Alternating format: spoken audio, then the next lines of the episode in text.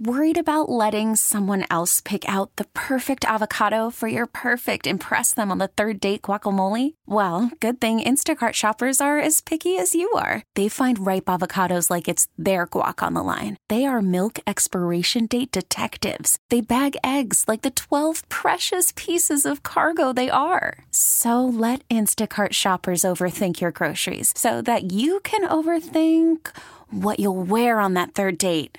Download the Instacart app to get free delivery on your first three orders while supplies last. Minimum $10 per order, additional term supply. San Francisco Mayor London Breed once again speaking about the complex drug problem in San Francisco and offered an update on how the city plans to improve things. She spoke at SFPD headquarters yesterday. We know what's at stake.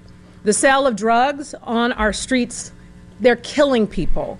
For more on this, we're joined live on the KCBS Ring Central News line by KCBS insider Phil Matier. And Phil, she had uh, the city's public safety people behind her when she talked about this, but it's an enduring problem. It's also a political issue and probably the biggest one uh, this November in some key elections in San Francisco, and she's using it. Joe Alioto Veronese, who is running for district attorney against uh, Breed's hand-picked replacement for ousted uh, DHS Boudin, called it a political stunt.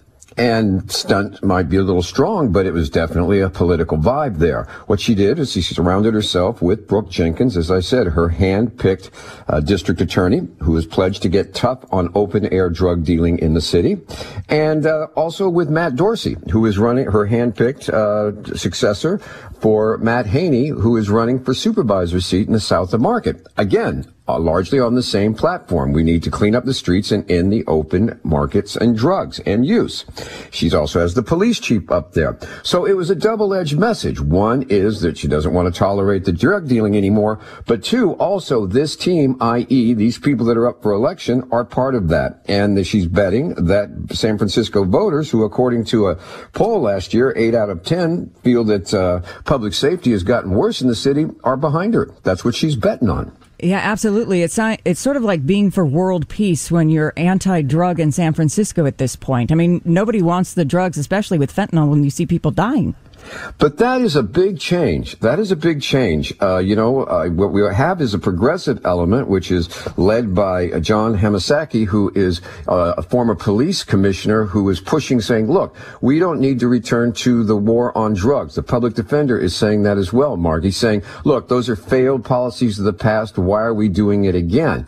The difference is, and this is an interesting thing, is that it used to be about drugs, and drugs was everything from marijuana to meth, uh, methamphetamine. This is about fentanyl, which has killed 1,700 people in San Francisco over the last couple of years. That's an astonishing number. And it's also something that you can point at, and it's a visible problem that people pass by every day and hear about from people outside the city all the time. So in this case, what happens is there's been a redefinition of drugs. It's now fentanyl, and it's very tough to say it's just a health problem when so many people are dying. Phil, thank you very much. From uh, Phil, we'll be back uh, this afternoon at five fifty.